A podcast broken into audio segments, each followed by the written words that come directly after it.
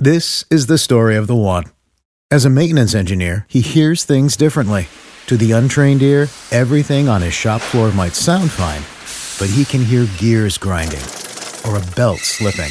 So he steps in to fix the problem at hand before it gets out of hand. And he knows Granger's got the right product he needs to get the job done, which is music to his ears. Call, click Granger dot com, or just stop by. Granger, for the ones who get it done. Welcome to the Ortho Joe Show, a joint production of the Journal of Bone and Joint Surgery and OrthoEvidence. In our world, orthopedic research is king, and current topics from our respective publications are analyzed weekly. Here is Mohit Bhandari from OrthoEvidence and Marc Swiontkowski from the Journal of Bone and Joint Surgery. Well, good morning, Mo. Morning. Where are you this morning? I am, yeah, I'm at home in Burlington, but I will be leaving for sunny Dubai tomorrow evening um, for a course we're uh, starting called High Impact Research, Mark. And I think you'll be participating with us as we take it around the world. But it's um, it's been really exciting, yeah, to kind of promote research, but beyond research, right? It's it's like, what can we do that creates an impact? I think we're trying to sh- shift to research for the sake of doing research, which, you know, you do it to yep. learn. Then how do you make an impact with it? And uh, that's, there's a lot of curiosity around that. Not, not to say that I have all the answers, but we're going to share some ideas there. Yeah, great. Well, I'm actually at home uh, getting ready to go to the airport. Um oh. And uh, therefore, I don't have my ortho. I don't have my standard presentation background. I, you know, but for you, I'm I'm on a. I've got a golf shirt. Uh, yes. No tie. Oh, oh. I got, yes. I got yes. criticized for being an old fogey yesterday for having a tie for the last recording, uh, and I don't and I don't have my Ortho Joe mug, but I've got an old American Board of Orthopedic Surgery uh, mug. That uh, I don't want to. I don't want to put brands, but I have a, a sort of a Canadian brand, a Canadian brand. But I do Horton. Keep my always close by, always. So I have it kind of double up here. I love Tim Hortons. We were uh, we were just up uh, uh, at uh, Cabo uh, mm. playing a little golf uh, in Nova Scotia, and I oh. got my Tim Hortons fix. So. There is something. Anyway. It's it's it's. I have to imagine that it's one of the top five Canadian things. Yeah, at least, you know, there's maple syrups up there pretty high too, and hockey's up there. But boy, Tim yeah. Hortons up there. It is a it's a fine outfit. Well, so uh, what I want to talk about, uh, Mo, uh, is uh, a recent article that uh, we published on ankle fractures, which are very very common uh, injury, and it's it's really focused on the uh, the the issue of gravity stress test. And it's a Norwegian group. Uh, they they looked at a, a cohort of patients where they, they conducted these gravity stress tests in one hundred forty-nine patients with Weber B fractures. And uh, some of them were classified as stable and some as partially unstable with basically a positive gravity stress test. Then they treated all of them with a functional boot and weight bearing, uh, both groups, and followed them for two years with uh, validated outcome scores uh, times two uh, and radiographs, et cetera. And really, uh, w- what they what they found was that there was no difference in the functional outcome scores, no radiographic differences uh, for these patients who. Half or nearly half had unstable or partially stable uh, fractures uh, with the gravity stress test. And obviously, we, you know, I'm as guilty as anyone else of, of appreciating research that backs up your own biases. And I've, I've never used gravity stress tests. I've always used uh, early weight bearing in an orthosis with a repeat x-ray. And uh, so I, I'm just wondering what you have uh, discovered in Uh, after I alerted you that that's what I wanted to talk about in O E, yeah. uh, about well, the whole issue of uh, stability in ankle fractures. Mm. Yeah, so it's it, it's an interesting thing. And I actually went back and just started looking back at original sort of work. So you, you'll, you'll, you'll remember that O E really focuses on randomized trials. So the one thing that there's a paucity of truly is, is randomized clinical trials that are looking at um, stress testing specifically and the outcomes and then, you know, what you do with those. What we're seeing lots of in the literature, which I went back and looked at, was just large observational data sets to say, okay, well, you know, what's the predictive value of doing it? And, you know, it's interesting because it takes me back a little while. I still remember sitting in the audience when Paul Tornetta and Tim McConnell presented a paper, and they had called it, I'm just going to read a couple of these things here because you'll see how it kind of evolves.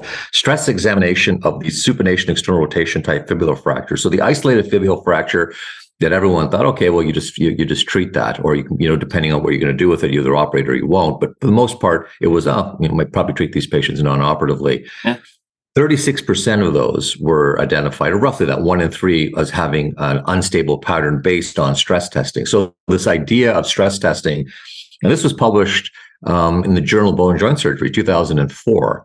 So it was interesting to see that, you know, there was this, it's twenty years ago that we've been talking about this at a level that, you know, starting to get that debate going. Ken Koval, um, Nirmal Tejwani, uh, Ken Eagle, and the same issue, same issue of the J B J S that year also talked about, well, stress testing is one thing, right? And, and they had found even a bigger number, sixty-five percent of patients with isolated fractures. But they had said, if if they have no clinical symptoms on the medial side, didn't matter. So they had sort of started talking about, well, we think it's, you know, if you have, if you've got pain and palpation, if you've got swelling, if you've got ecchymosis, all those sorts of things start adding up the, you know, sort of the, the probability that there's, you know, more significant problems. Again, this basically more alerting everyone that, you know, we should be aware of it. And maybe, you know, uh, deltoid ligament repair should be one of the options, or what are you going to do? But I think what you're saying at the end of the day is, doesn't seem to really matter, right? I mean, you know, like it's, you're going to keep an eye out for it, but the stress testing itself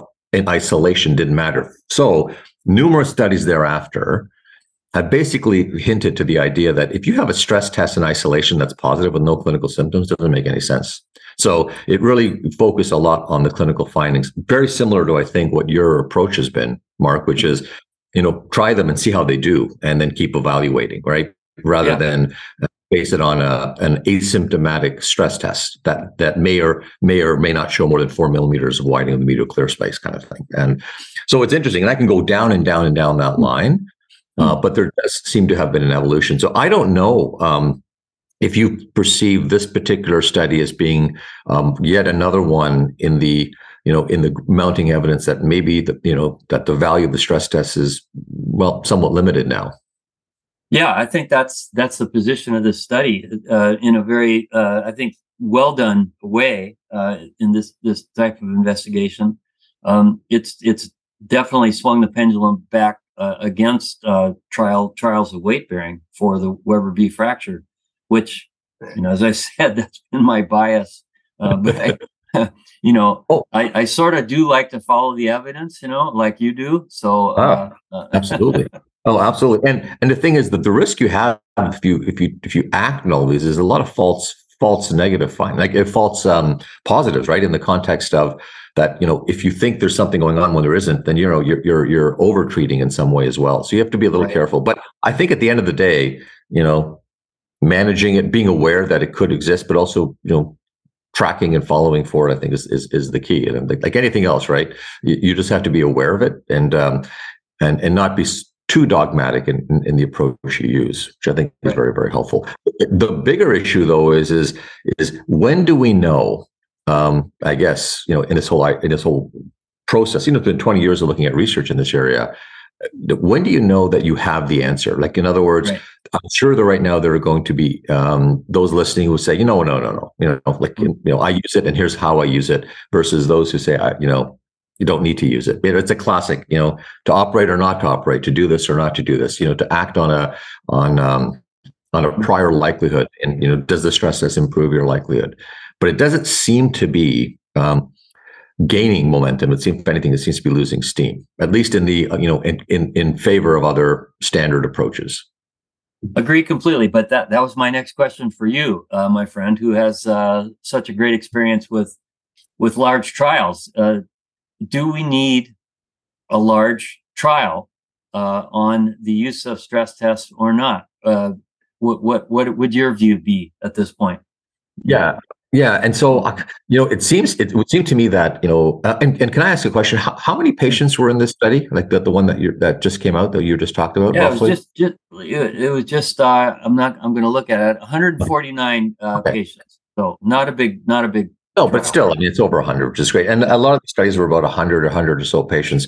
You know, if, if you look at, um, but before jumping into trials, I guess, right, it's always to say, you know, what can we modify? What can't we modify? So you can actually do a stress test or you don't, right? Right. You can't choose whether someone has ecchymosis. You can't choose whether someone has pain to palpation. You can't choose whether they have swelling, for example. So, you know, there'll be some factors that are modifiable and some that aren't. And I guess the broader question is, so I'll go back to like the two papers that were in J B J S twenty years ago. You know, Tornetta's paper, and I and I'm hoping I'm quoting it right, because if I'm not, I'm going to hear about it for sure. I know I'm going to hear about it. So I'm hoping I'm being right. I'm hoping Tim McConnell will, will uh, apologize to my front if I if I haven't quoted this right. But they had basically written and said, you know, they didn't believe that there were other factors. So they had actually said that, you know, tenderness, ecchymosis, swelling were not predictive of deltoid instability. However, in the same journal, you know, uh, Ken Koval and Ken Eagle had written, quite frank, quite specifically that, that they did have independent association. So when there's uncertainty about what factors are even leading to outcomes, if you choose what the outcome of interest is, and, you know, and I guess that would be, you know, some, some period of time after you think um, an ankle fracture, six months, a year, maybe two years, and then look in a very large cohort, no different than what's happened with A C L, no no difference what happened with hip fractures. We're still trying to do a big cohort with hip fractures, Mark, but yep. uh, proximal humerus fractures, just big data sets, identify all the variables, and then start a very targeted approach, whether it's going to be an algorithm that you're comparing A versus B, uh, or it will just be one specific thing. Because it may turn out that all of our focus in spending money on a stress test may be wasted because we've missed the fact that there may be two or three other really important variables that we should be spending our money on that could have really important outcomes for patients with ankle fractures. So I don't think I've answered your question, um, but I think I've answered your question. Yeah, I think I think so. You're you're you're you've given a hint that a large trial would be beneficial. So I was just thinking the randomized uh, no stress test and stress test for Weber B's, and it would be great if we had five six hundred patients in each arm, followed for mm-hmm. a year. Uh, this this study, they followed him for two years, which is even better. Um, but uh, followed for a year would be easier. Uh, that would really be, uh, I think, a, as you alluded to earlier, the answer. Uh, and then we could put that stress testing to to, to rest. Uh, that seems right. Seem reasonable? So, so another way to take this as well is could be, so you do the stress test, and then the question is, what do you do with the with with the with the information from that stress test? So you could say, you know, in one hundred ankles, let's say you might have thirty-six that are stress test positive. So what do you do with that? So once you stress tested them and someone's stress positive, should you then randomize them at that point and say, okay, well, what do you do? You know, so because you know, if, if you hadn't done it, you would have just treated them all non-operatively. One you would actually have to do something for, and something you, then you would treat the other group non-operatively, and then the other group would be treated non-operatively. So right. It's almost like this, this, this, this pathway, and then it gets back to the debate of what would you do in a stress test positive ankle, right? right? So what would be the discussion? And you know, um, having just have visited sort of the ro- robust discussions that are happening at the um, American Academy of uh, Foot and Ankle Surgery, I suspect there would be lots and lots of interesting debate about what would be the optimal management of dealing with the incompetent deltoid ligament in an ankle fracture, an otherwise right. isolated. So, it, you know, you see, the more we start talking, the more yeah, we start right. coming up with multiple designs. But the point of the matter is we should be having these discussions, right? I mean, like, right. it's an important topic. And if in ankles, wrists, uh, hips, mm-hmm. the fact that we haven't seen a massive, massive global evaluation of outcomes, just in a large way, collecting, because there's there's enough ankles um, alone that you could create a very large database. I know that there's been some attempt in proximal humerus in Canada. C I H R yes. did fund a study, a few thousand patients. I think maybe it's more than that by now, but um, but a large number of patients to try to understand prognostic factors after which you would design trials. I wonder if we should be doing the same with ankle fractures, and maybe it's being done, and I'm just not aware, but. That would be a very um, important step, I think, for us. Couldn't agree more. Uh, and it certainly seems like the next, log- next logical step. Uh, it, yeah. it, it's we we are always talking about how to design large, simple trials, but the word simple is just, it never is simple. to Nothing is simple. Yeah. Well, and, and in our day and age in Canada, it's frugal too, right? I mean, we, we, we can't. Unfortunately, the cost of doing research is just mm-hmm. becoming almost prohibitive for most, you know, national organizations. So where do we do this? So either we continue to find new sources of revenue for these trials, yeah. um, or we find more efficient ways, you know, which is data linkages, uh, simpler data collection. We don't, like, you said it from day one, I'll never forget, you know, Julie Angel, first day says, I do not want, like every, like, what are you doing with every data point you're collecting on the sprint trial back, now going back to nineteen ninety-eight? Yeah. I remember that. And it was at that time, I thought, you know, why do we care? Like, this is collecting what we can. But the reality was, you're absolutely right. It takes a lot of energy and time to collect information. And it's a waste of time to collect information you don't need. So it's, it, I remember that very clearly. Well, good. You're, you've always been, you, you've always been a thoughtful student. In addition to being a fantastic leader, uh, Mo.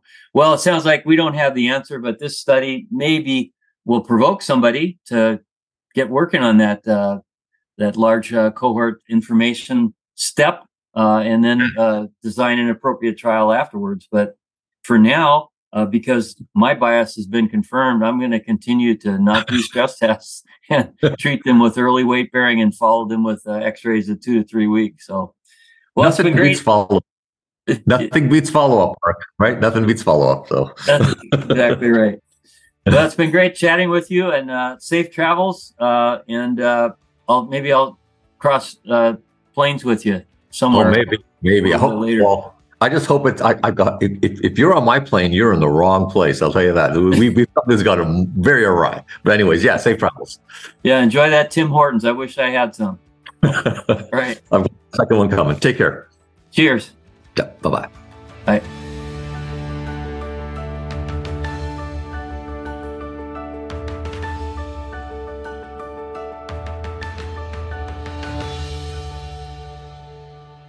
This is the story of the one. As head of maintenance at a concert hall, he knows the show must always go on. That's why he works behind the scenes, ensuring every light is working, the H V A C is humming, and his facility shines. With Grainger's supplies and solutions for every challenge he faces, plus twenty-four seven customer support, his venue never misses a beat. Call quick grainger dot com or just stop by. Grainger, for the ones who get it done.